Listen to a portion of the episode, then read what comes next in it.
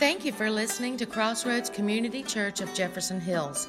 At Crossroads, our mission is to be the church by sharing and showing the love of Christ and inviting others to be recipients of Christ's love.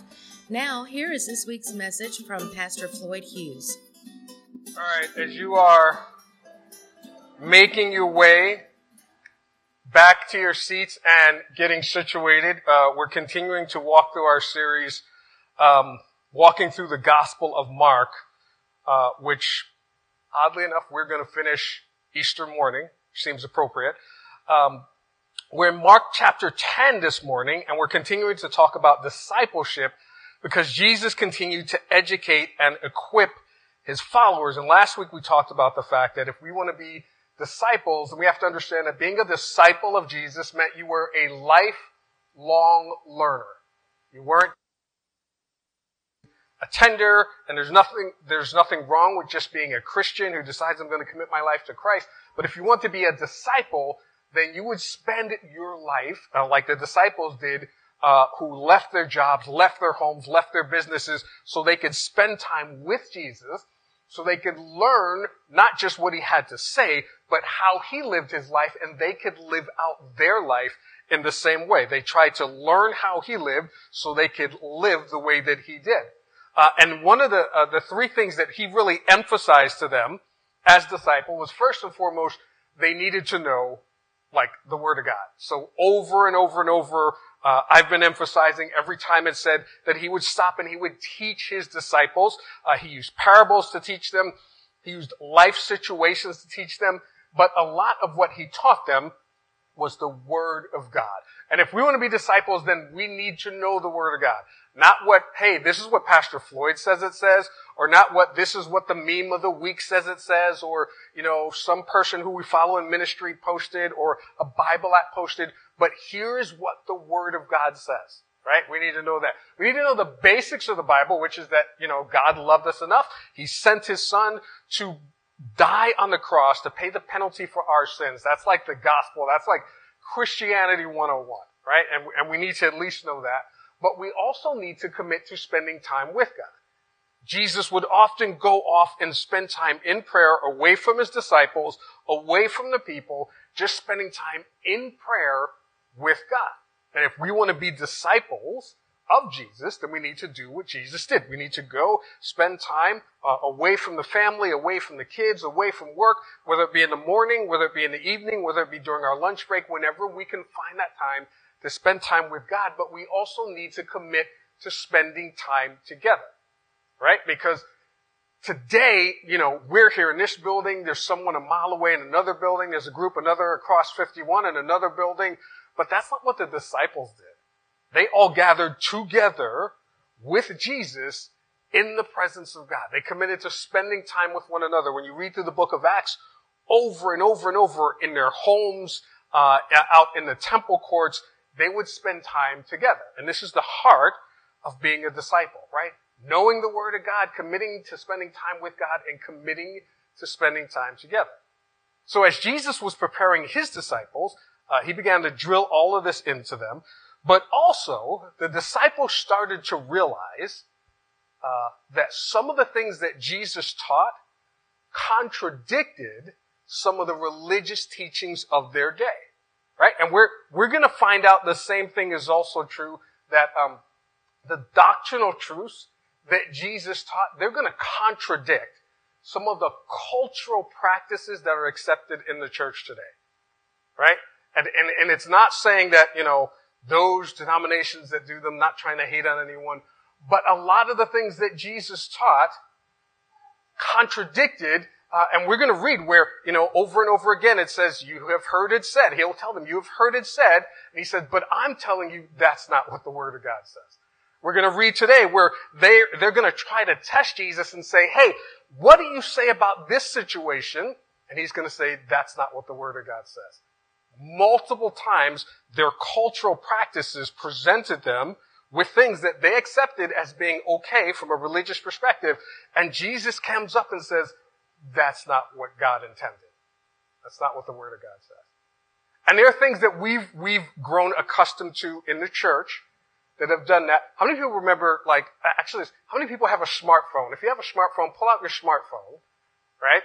And Google, uh, Daniel in the lion's den. Right? If you Google Daniel in the lion's den, and then if you go to images, most of the images are going to show you a young, dark-haired, tall, fit, you know, Magic Mike looking, don't Google Magic Mike though, because that's not cool. But Magic Mike looking guy who looks good, who, and all that stuff. There'll be some that show an older gentleman with some graying hair, because that's what we grew up in the church learning. That's what Daniel and the lions den, right? But last year when we went through the book of Daniel, we know for a fact that by the time Daniel got thrown in the lion's den, he was pushing 90 years old. He wasn't dark haired. He wasn't young. He wasn't fit. He was like gray haired, right? Carrying an AARP card and probably on a walker. They probably had to help him into the lion's den because he was pushing 90 years old. But the cultural things that most people teach is that he was a younger man. I don't know why they do it, but that, that's the way they do it. But that's not what the Bible says. And let me do this. Let me give you an example of, of some other things. Uh, there's some things that I grew up learning and thinking were okay, and then later found out that these are not okay. Now, this is not a religious practice, and this is this is me being a little bit vulnerable, so don't don't make fun of me. And if you do, wait till you're in the car on the way home. So there is um, there is a, a, a an app that I downloaded that you can use to scan your groceries and it tells you whether they're healthy or not by just scanning the barcode. First foremost, do not download this app, right? Because you're, you're going to get upset, especially if you start checking the food in your cabinet, right? And if you do download the app, don't get mad at me because you look at all the food in your cabinet and realize this, this is killing me, right? I'm still mad at the lady who told me to download the app. Um, what's, uh, how many listen to K-Love? Her name's Lori. She's one of the new ones on K-Love used to love her, uh, heard her talking about this app. I was like, oh, that's a cool. I missed the part where she said, don't get mad at me if you download the app. I'm still mad at her. Like if I go turn on the radio now and she's on, I switch the channel because I'm not over it yet.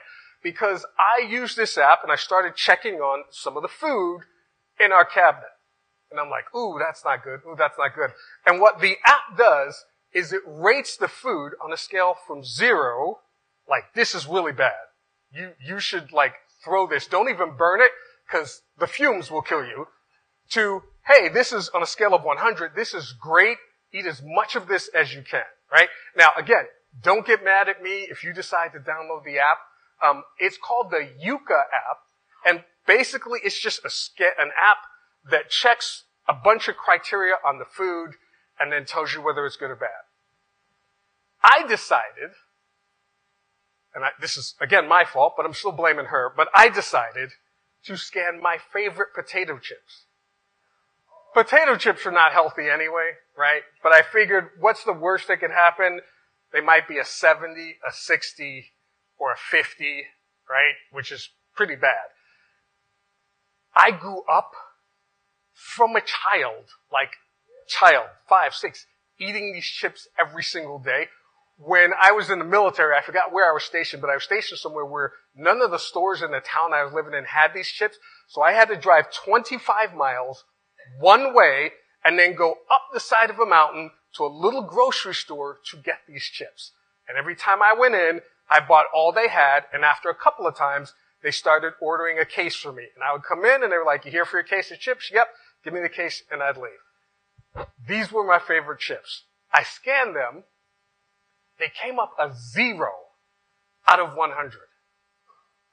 Like, if they had come up a 10, I could at least say, well, now I just can't eat as many.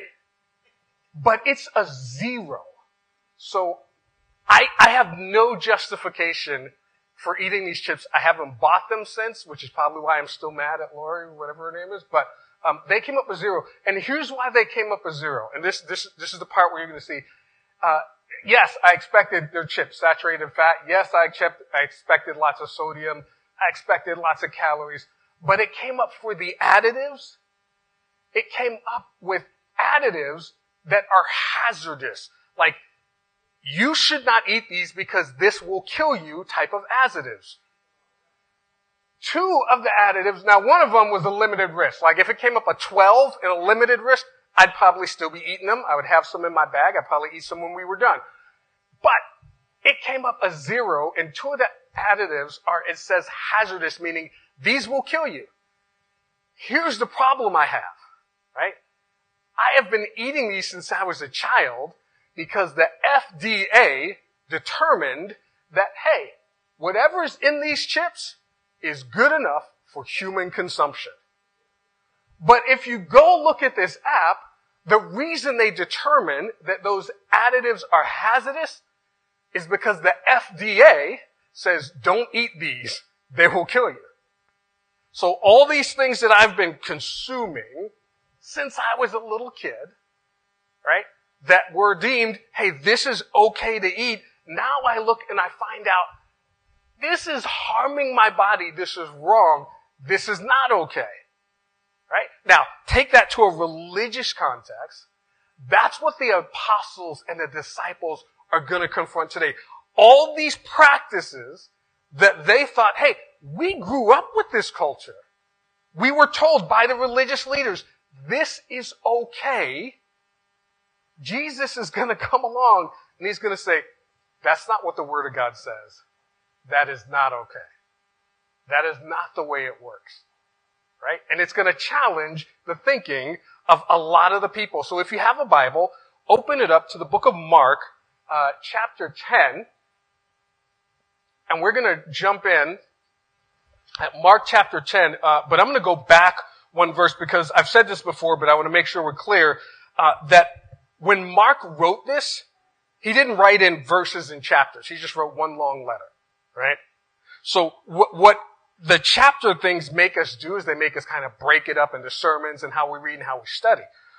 But what, when you're reading the events, what he actually wrote was in verse uh, 50 of chapter 9, he was talking about, Jesus was talking about how we, the people, are supposed to be the salt of the earth. He said salt is good, but if it loses its saltiness, how can you make it salty again?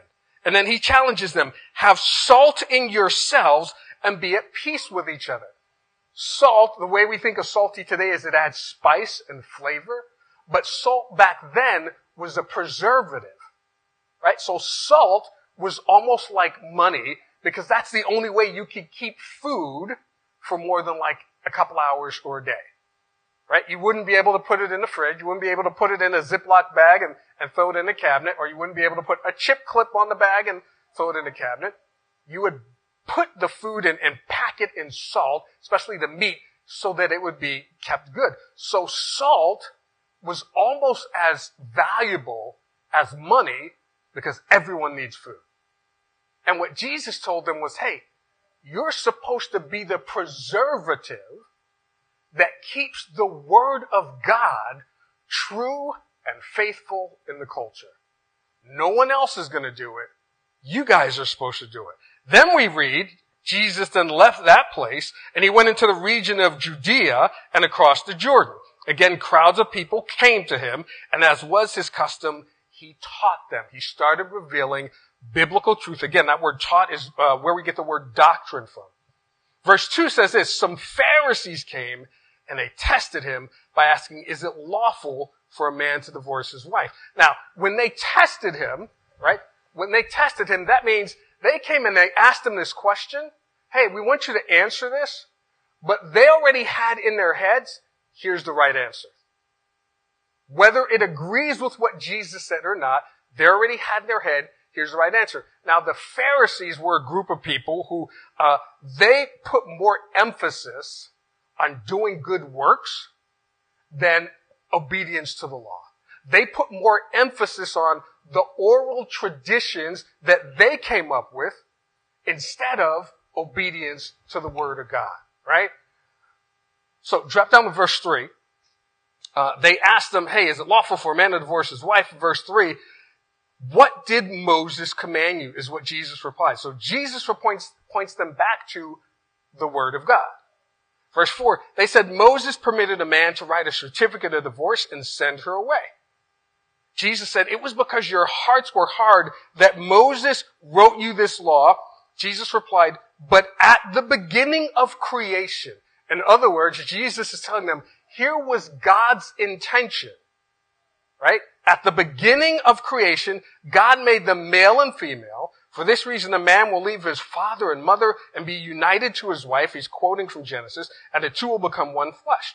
So they are no longer two, but one.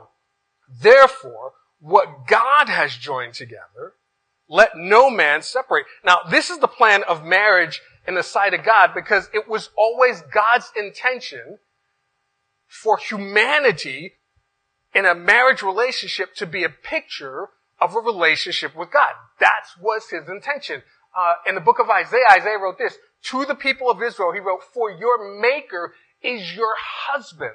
The Lord Almighty is his name. The Holy One of Israel is your Redeemer. He's called the God of all the earth.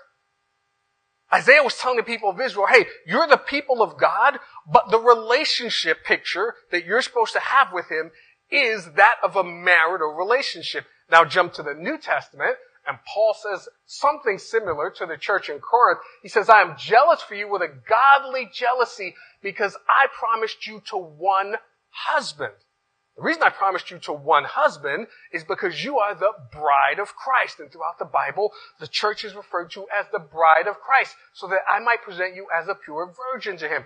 The whole concept of marriage, a man married to a woman, is supposed to be a picture of humanity's relationship with God. And whenever someone wanted to know, well, I wonder what it's like to be in a relationship with God, they're supposed to be able to look to married people within the body of Christ and say, that's what it looks like.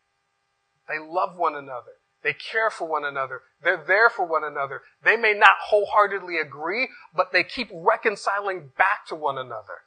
Because that's what the picture of marriage is supposed to be like. Right, so verse 10. When they were in the house again, the disciples asked Jesus about this. And here's his answer. This is important. He answered, anyone who divorces his wife and marries another woman commits adultery against her. And if she divorces her husband and marries another man, she commits adultery. Now, again, they asked him this question as a test, and they had an answer in their heads that was right. And what he was doing was confronting their cultural acceptance of marriage and divorce. Because in their day, uh, there was a Jewish law that said, um, you can divorce your wife if she doesn't please. And so they're asking Jesus, hey, what do you say about this? Because they're hoping he's going to, as he did, refute it and then all the people are going to be mad at Jesus and stop following Jesus. Because not only did it say you can divorce your wife if she displeases you, and I'm not going to give an example of my wife because that just never works out good, but they had examples like if your wife burns the food and you're not pleased, you can divorce her. Now it's not like, oh, she went out to go chase after the kids, came back and something burned. The indication was if she's not a good cook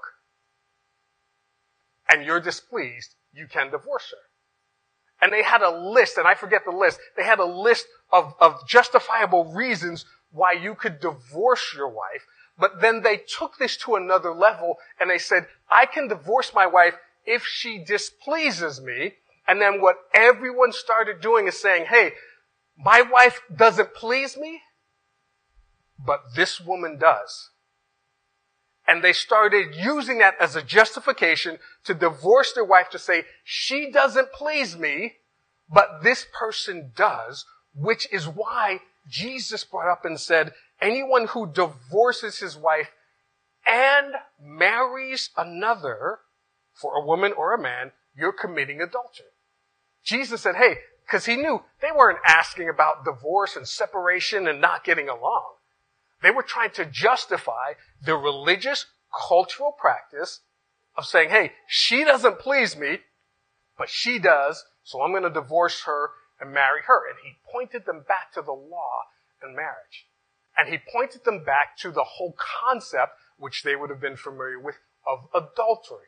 Adultery is when you break faith with someone you're in a relationship with. This wasn't saying that, hey, um, your wife beats you over the head with an iron every morning because she's mad at you, so you divorce her to save your life, and then 13 years later, you're at the local library, you bump into a woman, you guys start a relationship and get married, and that's adultery. That's not adultery. Because you're not breaking faith with someone you're in a relationship with.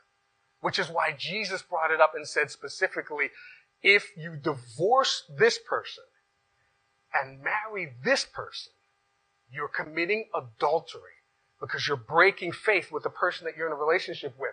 Uh, and even uh, they would have been familiar with it because this is what uh, the relationship or the word that God used to characterize Israel as a nation when they were breaking faith with him. He said, rather you were an adulterous wife, referring to Israel, who received strangers instead of her husband. Men give gifts to harlots, but you give your gifts to all your lovers and hire them, bribing the nations to ally themselves with you.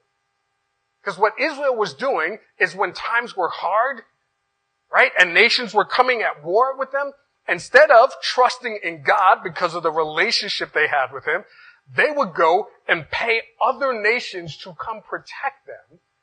And God said, you're like an adulterous wife. You're breaking your relationship with me, right? So they had misunderstandings about divorce. But here's a big one, and this is one that applies today. They have misunderstandings about how do we get into the kingdom of God? Like what we are talking about. Christianity 101, right? So turn over to verse 17. It says, as Jesus started on his way, a man ran up to him, fell on his knees before him. Good teacher, he said, he asked, what must I do to inherit eternal life? Right? We all know people that ask this today, hey, what do I have to do to get into the kingdom of heaven? Or how does one get into the kingdom of heaven? I get people that ask all the time, there's like 4,000 different religions, all these different denominations. How do you know which one is the right one in order to follow the one true God and get into the kingdom of heaven? Verse 18, Jesus said, why do you call me good? No one is good except God alone. And he points them back to the word of God. He says, you know the commandments. Do not murder. Do not commit adultery. Do not steal. Do not give false testimony. Do not defraud. Honor your father and mother. These were the portions of the commandments that talk about how we integrate, interact with other people. And here's the guy's response. Teacher, he declared, all these I have kept since I was a boy. So his expectation is, I do all these things. So ding, ding, ding, I win. I get into the kingdom of heaven, right? But Jesus looked at him and loved him Underline that in your Bible. We're going to come back to that and loved him. And he said, one thing you lack. And that's an important phrase because if the question is, how do I get into heaven? And here's a list of things to do. And I say I'm doing those things. Jesus is saying, hey, that's not enough. That's not what's going to get you into heaven. You lack the actual thing. He said, go sell everything you have, give to the poor, and you will have treasure in heaven. But here's the thing that's going to get you into heaven. Come follow me. It's not about obedience to the law. It's not about the works that we do. It's about following Jesus. Jesus said that the, no one comes to the Father except by me. Now at this, the man's face fell and went away sad because he had great wealth. But Jesus looked at him and said to his disciples, how hard it is for the rich to enter the kingdom of God. The disciples were amazed at his words, but Jesus said again, children, how hard it is to enter the kingdom of God. Some manuscripts say how hard it is for those who trust in riches to enter into the kingdom of God. And here's, here's, here's the idea. This isn't about wealth. This isn't about money. This is about what we put in place of following Jesus, right? So, uh, there are the questions that have to be answered like, what do we love more than God? Because whatever, Jesus said, whatever you love, that you're going to devote your time to, you'll become a slave to doing whatever it is. So if it's money, if it's music, if it's, if it's a relationship, whatever it is that we put above God, that thing becomes an idol. And then we have to ask, what do we worship? Because idols are things that we worship. Things that we're willing to devote all of our time to, all of our money to, all of our waking hours to. So we have to ask, what do we love more than God? What do we worship? And then who do we follow? Because all of us, um, We think of follow in that social media realm, right? But do we follow the ways of the culture? Or are we willing to follow the ways of Jesus even when it contradicts what the culture says, right? I'm going to put the remaining verses up here on the screen, but I want to go back to verse 21 uh, because this is important. Jesus looking upon him loved him. It is out of that love that made him correct him and share that, hey, this cultural conception you had that just following the law is going to get you into heaven is incorrect. Jesus didn't do it out of arrogance. He didn't do it to demean him. He didn't do it to say that my religion is better than your religion. It's out of love that he was willing to tell him, hey, first and foremost, you have an issue because you're worshiping the money that you have. But most important, the way to get into the kingdom of heaven is to come follow me. Walk the same road that I walk. Do the things that I do. Don't let the culture dictate how you act and what's important to you. Let the word of God do it. Now the disciples come and they have a little, you know, issue with this because Peter says, and this is the amplified version, Peter says, wait a second. We have yielded up, abandoned everything once and for all, join you as your disciples. Peter says, wait a second. We gave up everything. We have left homes. We have left businesses. We are with you every waking moment. We're with you in the morning. We're with you in the evening. When you go over to do your prayer, we're eagerly waiting for you to come back. We have left everything for you and we are walking that walk. We're not just talking the talk, we are walking the walk. We're not just saying we're Christians and we, and, and uh, we don't even show up except for Christmas and Easter. We are 100% committed to this way of life. And Jesus responds to him, truly I tell you, there is no one, not one person who has given up and left house or brothers or sisters or mother or father or children or lands for my sake and for the gospel's who will not receive a hundred times as much now in this time houses, brothers, sisters, mothers, children, and lands with persecutions, and in the age to come, eternal life. And Jesus isn't saying that, hey, if you want to be a disciple, you have to disregard and abandon your family. But he is saying that, hey, you need to make following, following me a priority. Still take care of your family, still go to work, still do your job but make it a priority. But if you are willing to, instead of climbing the corporate ladder, devote your time to, to following me and, and doing what God calls all of us to do, to sharing and showing the love of Christ to people in your communities. He says not one person who does that isn't going to receive a hundred times in this life. And I have to say this before we wind down with prayer. This does not mean that people are going to get rich. Because that's what, what's called the prosperity gospel preaches. They use this verse to say, hey, if you go and preach the gospel and you're a pastor, you're going to get rich and you're going to have a whole bunch of houses. I've been doing this for 15 years. I have one house and I don't even own it. So that is not the case. Okay? I have been extremely dedicated to preaching and teaching the Word of God. What this does say is, because I've been extremely dedicated to it, even though I only have one house, I have family members in, in Jessica and Cody, in, in the Whites, in the Wagners, in, in, in all of you guys I have family members who have opened their homes to me and I've done the same. I've had people who I've been to church with probably maybe four or five times and called and said, Hey, we're going through Pittsburgh. And I'm like, come on by. My home is open. My door is open. You have a place to stay because we are brothers and sisters in Christ. And the number of family members in my biological household has expanded hundreds of times because of the number of family members with whom we all share the blood of Christ. That is what this means. But people also miss the fact that he said, all of that is going to multiply, but so will the haters. He uses the word persecutions. As many people are going to accept you and love you and open their home to you because you're brothers and sisters in Christ, there are going to be as many people who hate you and judge you and criticize you because the things that you are teaching and proclaiming contradict the things that they were taught growing up. I had someone yell at me online earlier this week because they said, and I don't even remember what it was, but they were saying, wait a second, are you saying such and such and such? I was like, I'm not saying anything. I am repeating what the Word of God says. They're like, but I grew up. Oh, I know what it was. It was talking about spare the rod and spoil the child. And they grew up, and I heard that too growing up, that that meant that you're supposed to whoop your kids. And that was the cultural acceptance. I'm not telling people that whether or not you spank your kids is all up to you. But I was telling him that's not what the Bible says. The word rod was used. Yes, it meant a rod, but it's what the shepherds used to guide their sheep. The shepherds weren't beating their sheep. They were guiding them. And that's what we're supposed to use. We're supposed to guide our children. The Bible even tells us don't exasperate your children. And he's like, I grew up thinking that you're supposed to whip your children. I don't know what to tell you. But when we follow the Word of God, it's going to contradict a lot of the cultural practices of the day.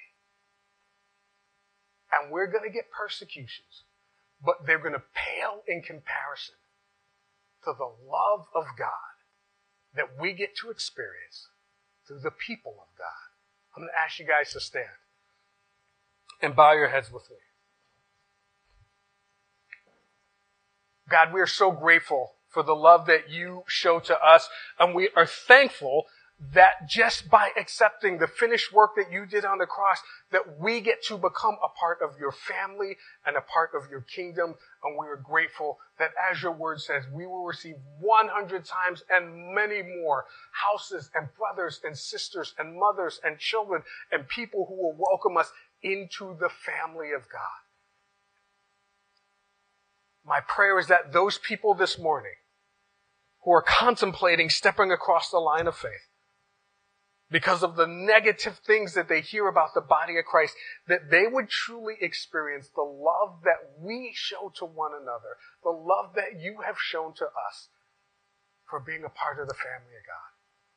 I pray that people would be welcomed into your family this morning, welcomed into your kingdom, but most importantly, that they would experience love and grace as they are welcomed into your congregations by your people. And we pray this in Jesus' name. And everyone said, Amen.